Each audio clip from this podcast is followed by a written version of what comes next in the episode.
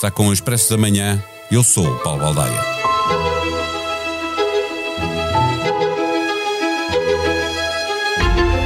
Zen Zandagi Azad significa mulheres, vida, liberdade. Ouvimos o grito de revolta no som de abertura. A história começou lá atrás. Uma mulher de 22 anos morreu depois de ter sido detida pela polícia moral iraniana por alegadamente não cumprir as rigorosas regras de vestuário impostas pela lei do país. Foi espancada dentro da carrinha da polícia e morreu no hospital três dias depois. Chamava-se Masha Amini. O seu nome corre mundo porque ela foi o rastilho para uma luta que vai muito para lá da obrigatoriedade de usar o hijab. É sobre os direitos das mulheres, claro está, começando pelo apartheid de género que coloca mulheres para um lado e homens para o outro, mas é também contra a teocracia que governa o país e a falta de liberdade de expressão. Nesta luta, que dura há semanas, há uma lista de vítimas que começa com Masha Amini, mas inclui umas largas dezenas, centenas talvez, porque ainda é muito difícil fazer a contabilidade dos mortos nesta onda de protestos.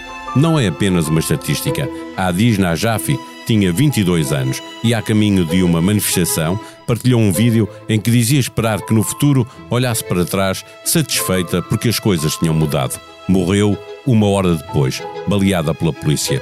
O Ocidente manifesta a sua solidariedade, mas deixará perceber o que se passa no Irão? Para responder a esta questão e nos ajudar a perceber que luta é esta, conversamos neste episódio com Safa Dib, lusa-libanesa, empresária de restauração, militante do Partido Livre, feminista. O Expresso da Manhã tem o patrocínio do BPI. Conheça as vantagens das soluções de crédito habitação BPI para casas energeticamente mais eficientes. Saiba mais em bpi.pt. Banco BPI SA. Registado junto do Banco de Portugal sob o número 10. Viva Safa Dib! Como caracteriza o que está a acontecer no Irão? É uma revolução feminista? É uma revolução feminista e não só.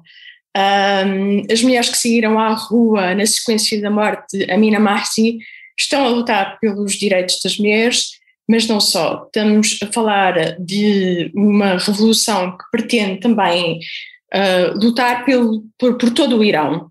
Uh, estão a lutar contra um regime de repressão, contra uma teocracia, contra um regime que não permite liberdade de expressão, não permite liberdade de associação, uh, tem infligido torturas, detenções arbitrárias.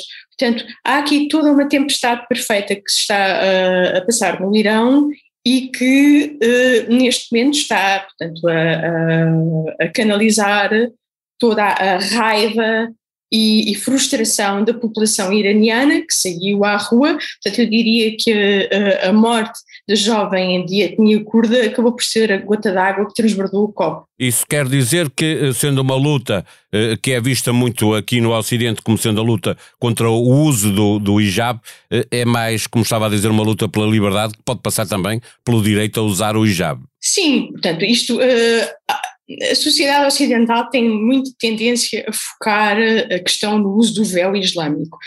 Ora, elas não estão um, a reivindicar a liberdade de não usar o véu. Elas também, muitas delas, irão optar por usar o véu e continuar a usá-lo, mesmo, mesmo havendo liberdade para isso. Portanto, é uma questão de escolha, é, é uma questão de autonomia, de elas poderem escolher o, o, se querem ou não usar o véu, e, e, e, é isso que estado em causa. O hijab tornou-se um símbolo nacional no Irão de, de, de, batalha ideológica. Por um lado, o regime islâmico, que, que impõe uh, essa, essa indumentária, digamos assim, e por outro, um, um lado mais reformista e progressista, que, que não quer ver isso como algo forçado, que não quer, não quer estar sujeito a essa obrigação, quer que haja liberdade de escolha. A parte da sociedade, muitos homens jovens, eh, temos visto eh, nas imagens que chegam do Irão, que se junta a esta luta das mulheres, eh, ela, essa parte da sociedade, mesmo sendo mais jovem, está ela própria consciente e é defensora de uma sociedade em que as mulheres têm o mesmo direito que os homens, ou este é necessariamente apenas um primeiro passo e essa luta feminista eh, começará eh, se houver liberdade para a fazer? Uh, vamos lá ver. Portanto, o Irão tem uma das juventudes mais progressistas e reformistas em Teherão, especialmente na capital e nas zonas urbanas. Em todo o Médio Oriente é considerado um país com uma das juventudes mais uh, uh, progressistas. Não podemos subestimar isso. Portanto, mas o que acontece é que também temos que ver o que é que se passa no Irão nos últimos anos. Eles saem gravemente penalizados pelas sanções económicas, pela pandemia da Covid, que afetou particularmente o Irão, e, e há aqui um, um conjunto de, de, fatores económicos que se agravaram, e, portanto, há uma população jovem frustrada perante um regime corrupto e que não tem conseguido corresponder aos anseios da população que, vê, que se vê sem esperança pelo seu futuro. Eh, Safa, deixa-me recuperar a parte final de um texto no Jornal Económico, um texto seu, de março do ano passado, vou passar a citá-la. Eh, não há uma forma moralmente superior de fazer feminismo ou ser feminista, embora veja muitas discussões sobre o melhor feminismo, nem sempre saudáveis e muitas delas até divisivas e contraproducentes para a causa. Cada luta faz-se a partir de um determinado lugar silenciado que se transforma num lugar de fala. Isto é um texto seu. Como é que olha para a onda solidária de mulheres europeias que passa por cortar o cabelo às vezes umas pontas do, do cabelo? Eu não queria focar muito nisso, portanto, acho que toda a gente tem, tem, obviamente, o direito de exprimir a sua solidariedade da forma como melhor entender. O que se passa muitas vezes é que este feminismo, eh, esta solidariedade feminista ocidental, não procura muitas vezes compreender o que está subjacente às causas das mulheres que vivem nessas regiões que são marcadamente, uh, portanto, têm, têm um outro contexto cultural e religioso. E às vezes essa incompreensão acaba por levar a uma certa desinformação, ou seja, uh, eu sou da opinião de que se queremos ser solidários também temos de ser de uma forma informada, não é? Também temos de saber prestar informação.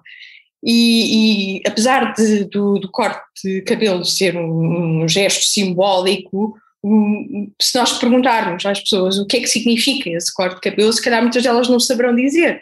E, portanto, acho que é preciso também sabermos informar, termos, se, se essas uh, feministas ocidentais têm grandes plataformas e que dão visibilidade à causa, então talvez também possam prestar algum serviço público e explicar porque é que estas mulheres iranianas estão a lutar, porque é que elas estão a cortar o cabelo. Se querem cortar depois as pontas dos cabelos, ótimo, tudo bem, se bem que às vezes também é preciso ter um pouco de noção de que isto é um gesto que, que é uma manifestação de luto, de sofrimento, e portanto hum, é preciso também ter aqui alguma sensibilidade para, para isso, para, para o facto de quando nós cortamos o cabelo, nós não estamos só a cortar aqui umas pontinhas, não é?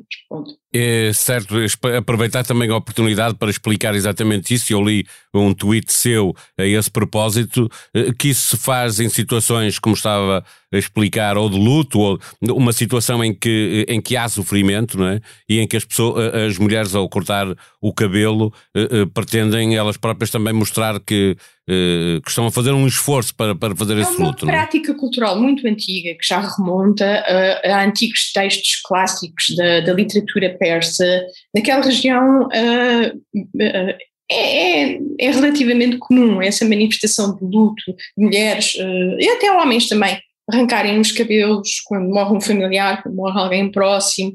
Mas neste caso o gesto também se tornou político no Irão, não é? No, porque elas também estão a cortar os cabelos como forma de protesto pela, pela, verem privadas da sua liberdade de escolha.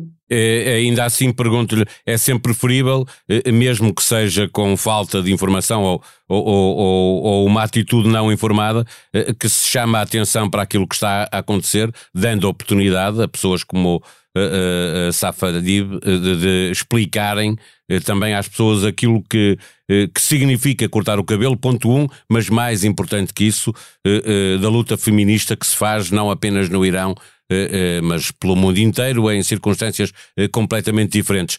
Há muita diferença entre o que se passa na luta feminista no Irão e no Médio Oriente de uma forma geral? Sim, nós temos de ter em conta sempre o contexto cultural.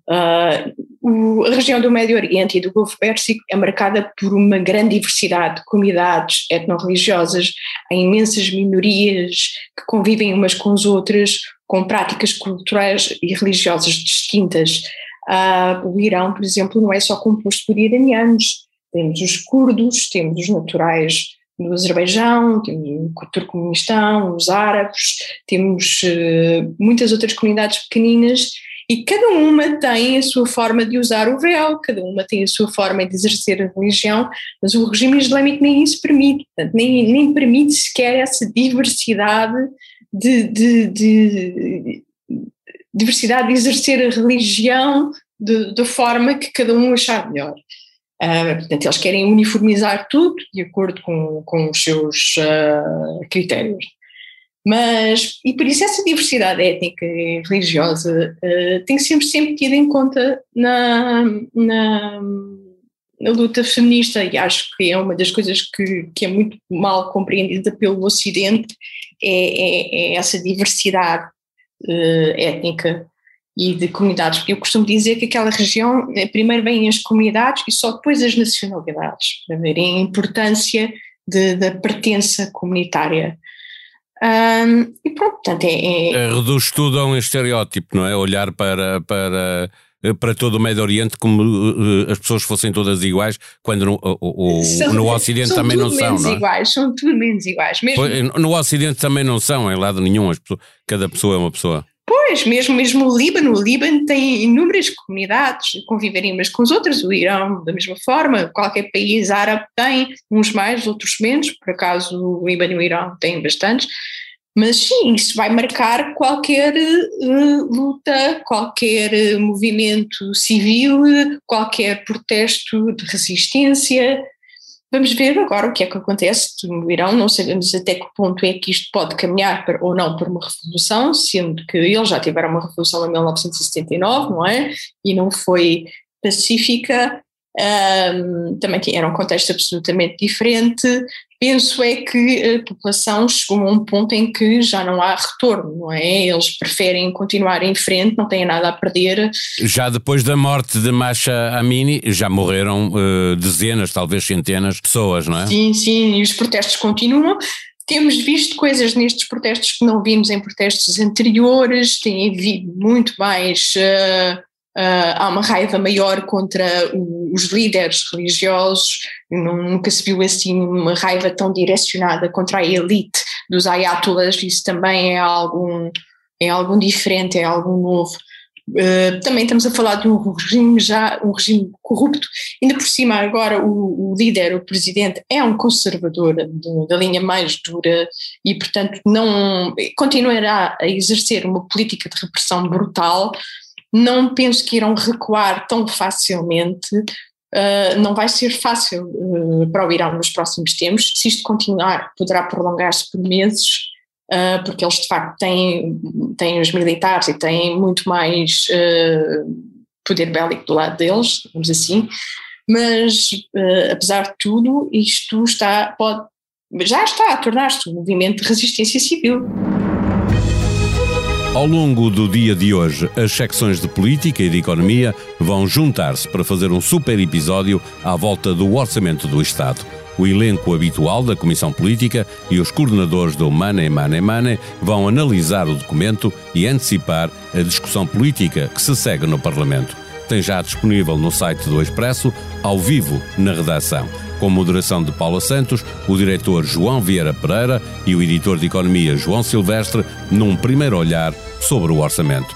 As reações políticas, as medidas pré-anunciadas e as novidades que o Ministro das Finanças deu a conhecer, está tudo em expresso.pt. Ouça os podcasts do Expresso e da SIC em qualquer plataforma de áudio, comente, avalie, ajude-nos a fazer melhor o que fazemos para si. A sonoplastia deste episódio foi de João Martins. Nós vamos voltar amanhã. Até lá, tenham um bom dia.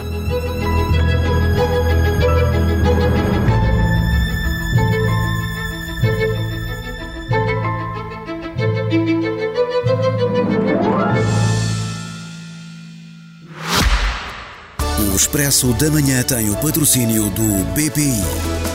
Conheça as vantagens das soluções de crédito habitação BPI para casas energeticamente mais eficientes. Saiba mais em bpi.pt. Banco BPI SA. Registrado junto do Banco de Portugal sob o número 10.